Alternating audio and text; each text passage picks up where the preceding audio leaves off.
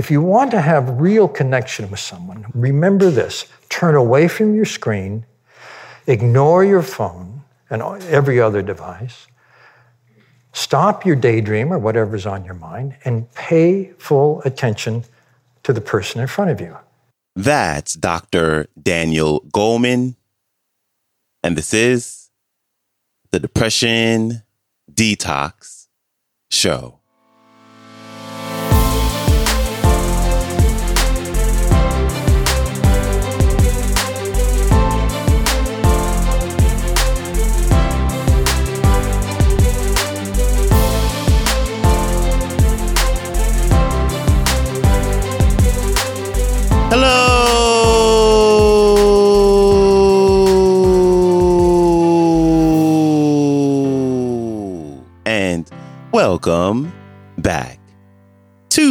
Depression Detox Show, where we share ideas and stories to help you live a happier life. I am your host, Malikee Josephs. Happy Thursday. I am thankful for you tuning in with me today as we have yet another new feature speaker on the show.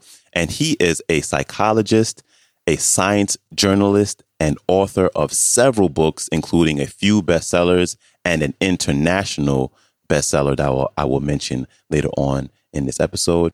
And he's here to discuss what is undermining our ability to connect with others.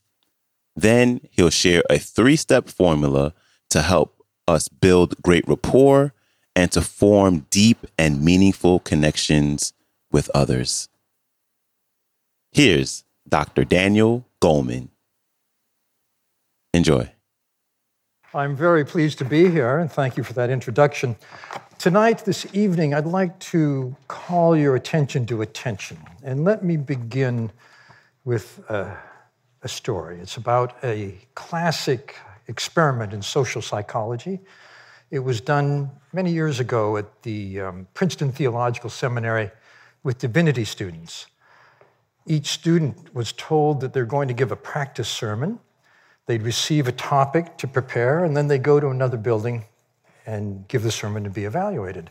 Half of the students were given the parable of the Good Samaritan as their topic, the man who stopped to help the stranger in need by the side of the road. The other half were given random Bible topics. As each divinity student went over to the other building to give their sermon, they passed a man who was bent over and moaning in pain. The interesting question is did they stop to help? The more interesting question is did it matter if they're pondering the parable of the Good Samaritan? What do you think? Didn't matter. Made no difference at all. What mattered was how much time pressure people felt they were under.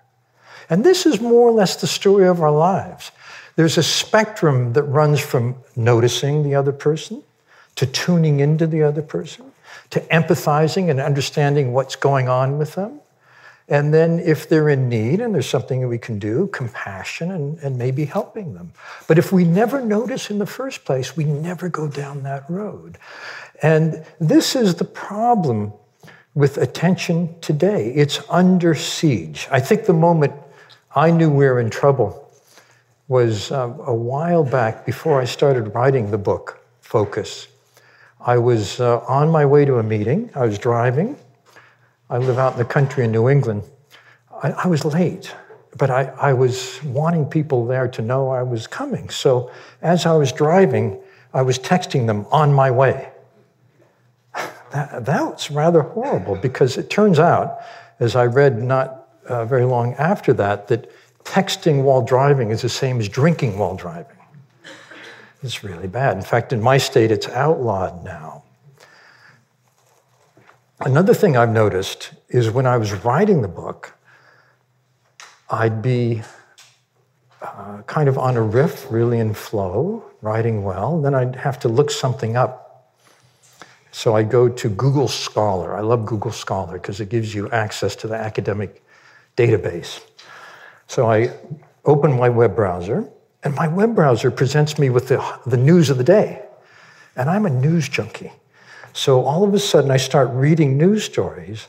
And before I know it, I've been lost, you know, 15, 20 minutes has gone by. before I realized that, oh, I was supposed to be looking that up. And today, we're all in the same boat in that the tools that we use, our computer, our phone, and so on, are also devised to interrupt us, to seduce us, to draw our attention from this to that. And usually, under that is trying to sell us something, a pop up ad or whatever. But attention is besieged in a way that has never been true before. When I was going around to publishers and telling them I wanted to write about attention, one publisher said to me, That's wonderful. We'd love to have that book, but could you keep it short? So, what happened to us? In, in 2007, Time magazine, a major American publication, had a small article that said there's a new word in the English language. The word is pizzled. It's a combination of puzzled and pissed off. And it refers to the moment when you're with someone who takes out their Blackberry and starts talking to someone else and ignoring you. In 2007, that was unusual. But the word pizzled has died with the Blackberry because now that's the new social norm. You go out to a, a dinner, very romantic restaurant, you see a couple together, and they're both looking at their phones instead of into each other's eyes.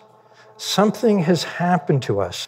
In 1977, uh, Nobel Prize winner Herbert Simon wrote, very prescient, he said, Information consumes attention. Hence, a wealth of information creates a poverty of attention. I think we've entered a time when we're in danger of intentional impoverishment. And the, the signs of it are, are more than, you know, a couple watching their, looking at their phone instead of into each other's eyes. You, the other day, I saw a, a mom holding a, a little toddler, and the toddler's trying to get her attention, and she's busy texting. She's just not available. And, you know, of course, dad's the same story. I was on a vacation island last summer, Martha's Vineyard, off the coast of New England.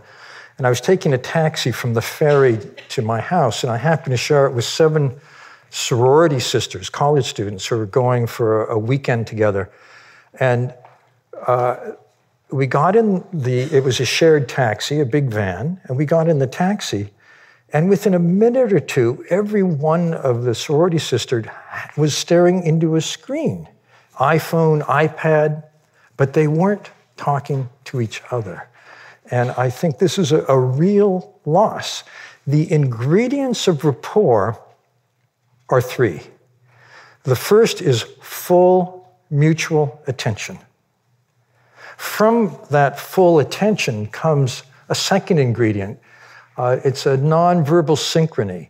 If you look at two people who are really in rapport, really connecting, if you were to make a video of that and watch it in silence, the two bodies look as though they're choreographed. This is something that's managed by a category of brain cell called oscillators. Oscillators govern how we respond to someone else, how we respond to physical objects. Oscillators are very important for the survival of the human species. Consider this at the moment of a first kiss, they determine the velocity at which two skulls come together. And if they get it wrong, it would be the end of the, the species, I'm sure. The third ingredient, uh, after the full attention and the nonverbal synchrony, is that it feels good. It's a, a rather pleasant, joyous state to connect with someone that well. These are the moments in our lives that are the richest, that, that uh, really matter. However, recently there was an article in the Harvard Business Review called The Human Moment. It said, if you want to have real connection with someone, and if they come into your office, remember this turn away from your screen, ignore your phone and every other device, stop your daydream or whatever's on your mind, and pay full attention to the person in front of you. I find it sad that we have to have an article in the Harvard Business Review to tell us something like that. But it has come to this because uh, attention uh, is a rarer and rarer commodity, but it's a very precious commodity. I think the time has come for us to take an active stand in our lives and fight back against this subtle uh, onslaught. I know a couple, for example, who, when they come home, have a pact that they'll put their phones in a drawer. They won't look at them for the evening. There's a, a new um, way of getting together. I don't know if this has happened here in the UK, but in the States, for example, when people get together for dinner, everybody takes their phone out, puts it in the middle of the table, and the first person that reaches for their phone before the bill comes has to pay the bill.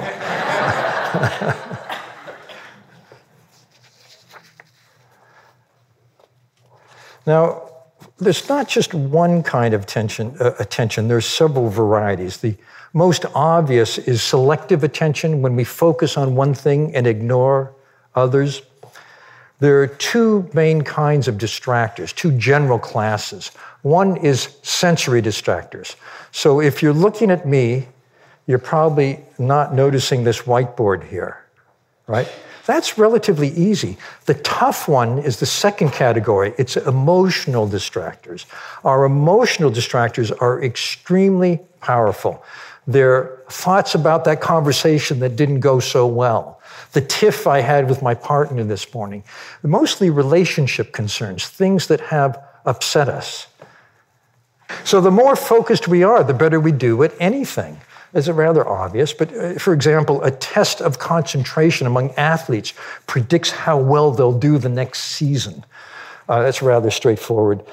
And the less our mind wanders or students' mind wander reading a text, the better we comprehend the text. However, it turns out, on average, while we're reading a book, our mind wanders about 20 to 40% of the time. I think it depends on the book. That particular study was done with Pride and Prejudice. if it had been done, say, with, I don't know, Fifty Shades of Grey or Blink or whatever, it might have been different. But the, the point is that the more disrupted attention is, particularly for young people, the harder it is for them to grasp, to build the cumulative mental models that amount to mastery in, in any subject.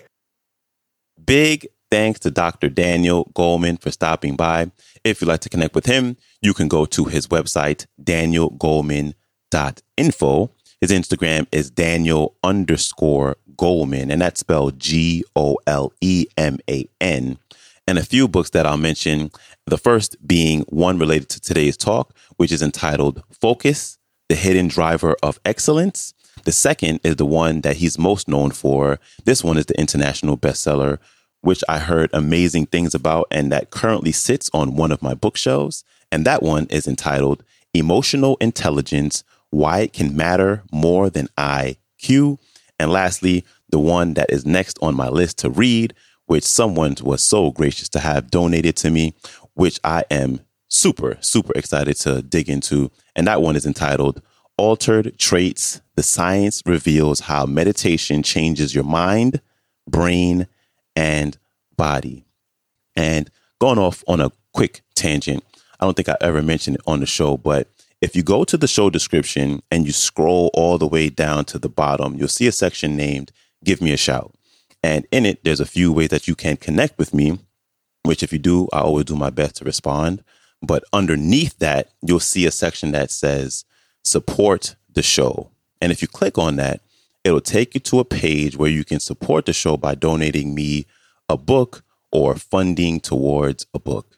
The site is called buymecoffee.com, I believe. But since I don't drink much coffee, I designed my homepage to say buy me a book instead. And the proceeds go towards purchasing used books because I absolutely just love to read. And when I read those books, they usually refer to other books to read and other authors to find. And then I look for talks with those authors. And if they're really good, then I look to feature them on the show. And depending on the book I buy, I'll, in addition to buying the physical book, I'll also buy the book on Audible and listen to it while following along with the physical book. It's a, a little hack that I've um, that I've learned that helps me retain the information better and I also just like having the ability to go back and reference my notes and my highlights. So I recently had a listener donate and it covered the cost of the next book in my queue, which I mentioned earlier called Altered Traits, written by today's featured speaker. And I'm just super excited to dig into it because I love seeing the new and emerging science behind the brain, body, and mind connection and what it's actually doing objectively for for our our subjective meditative experiences. So just super cool stuff that I love learning about. And one day, who knows?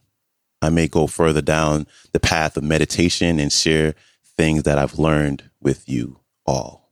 All right. So I went off on a little tangent there. So going back to our featured speaker, huge thanks for him stopping by. If you'd like to see the entire talk, you can go to YouTube and search for Daniel Goleman on Focus, the secret to high performance and fulfillment. And I'll have links to all the things I just mentioned. Everything will be in the show description, which is usually below where you hit the play button to listen to this episode. All right, that is a wrap for me. As always, I appreciate you. I hope you have a focused rest of your day, and I will see you back here tomorrow. So, until then, stay strong later.